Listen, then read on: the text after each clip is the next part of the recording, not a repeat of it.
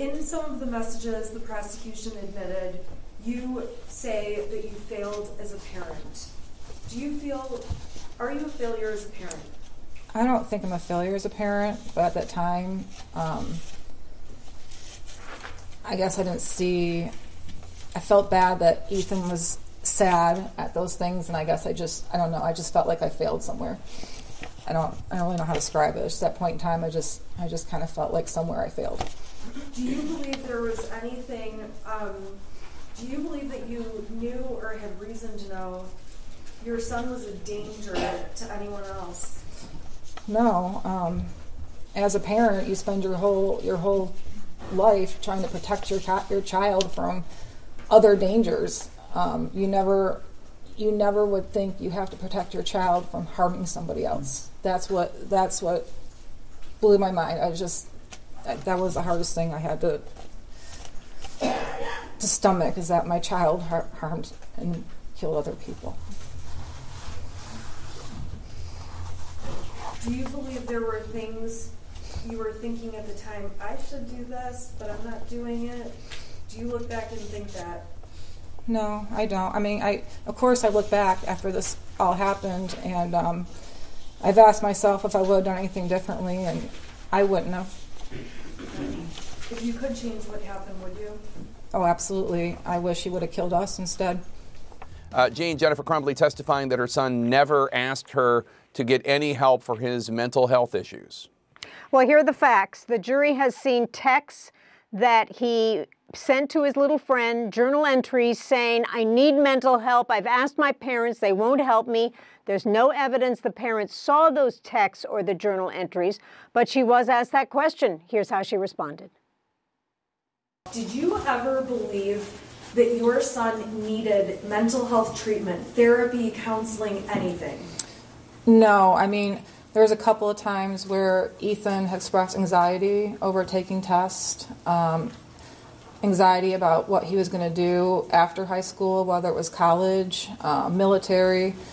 So he expressed those those concerns to me, um, but not not to a level where I felt he needed to go see a, a psychiatrist or a mental health professional right away. No. Now this is interesting because once he was arrested, Ethan was given a psychiatrist, a psychologist, and he told them in sessions that he actually lied in those texts, that he hadn't asked his parents for help. But that did not come before the jury because they are privileged medical records of Ethan Crumbley's. He did not waive that privilege. How did the mother describe the meeting with school officials that happened, as people might remember, the morning before the school shooting happened? Well, remember that morning she had been sent a, a mass sheet where he had bullets and blood, and my life is worthless, and the world is dead.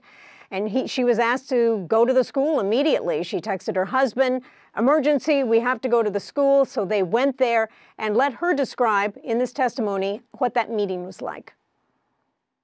It was pretty nonchalant, it was pretty brief. Um, he told us that he didn't feel um, my son was a risk and actually gave him the option um, if he wanted to stay at school or go home. My son wanted to stay at school, so we all discussed we all discussed that.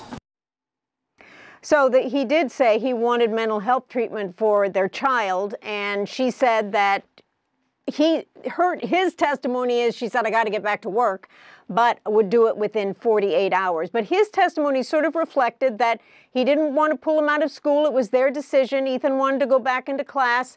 And so he was given his backpack and he went back into class. And then a couple hours later, the backpack had the gun.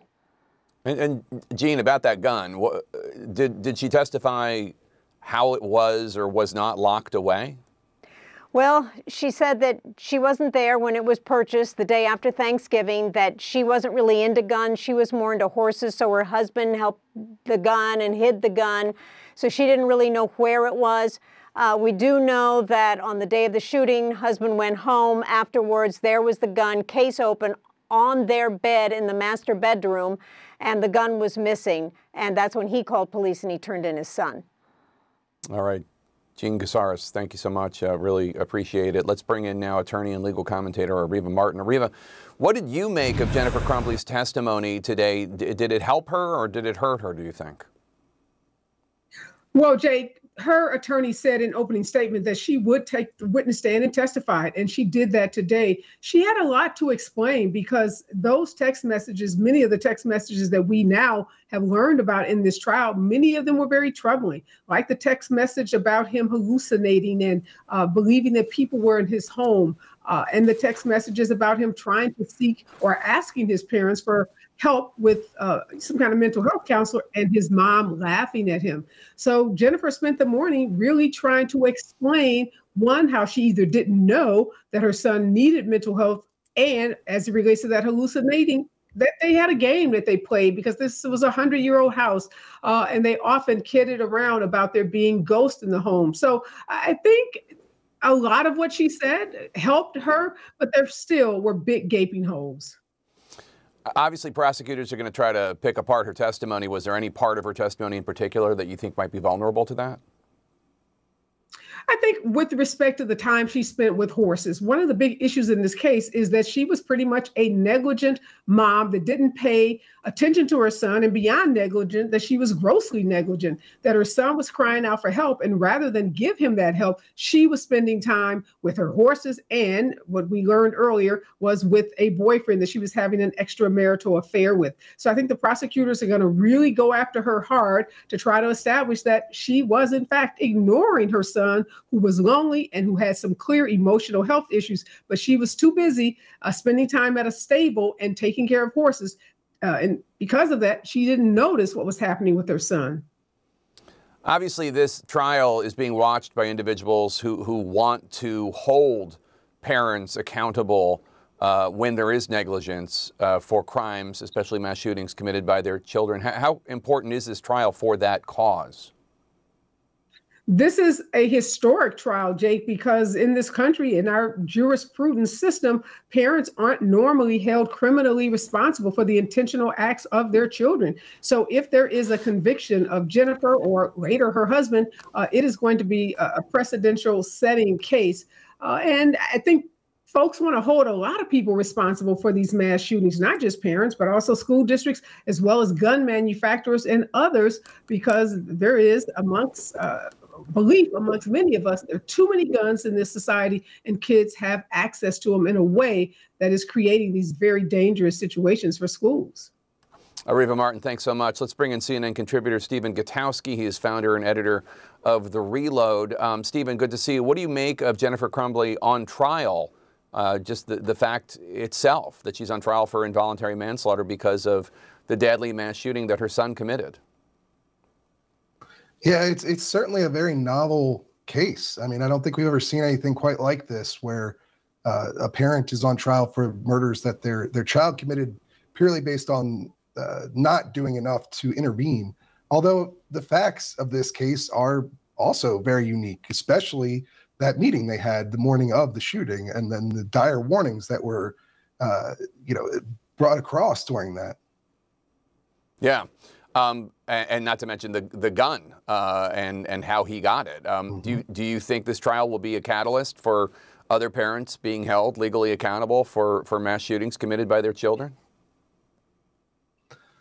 It could be if there if the circumstances are this severe, you know, where, where there was this much uh, negligence. I mean, it, it's a, it's certainly a hard thing to hold a parent responsible for the deliberate act, criminal acts of their their children uh, in this way. Um, and, you know, being irresponsible with how you store a gun is, is certainly something that's uh, very bad. And I think most respe- responsible gun owners would be uh, outraged by the situation here, um, especially, you know, th- this idea that she didn't really have any responsibility. It was the husband's responsibility. It may not, but that might be a fairly common view, but it's not a very good one uh, when you have a gun in the home and you have children who can have access to it.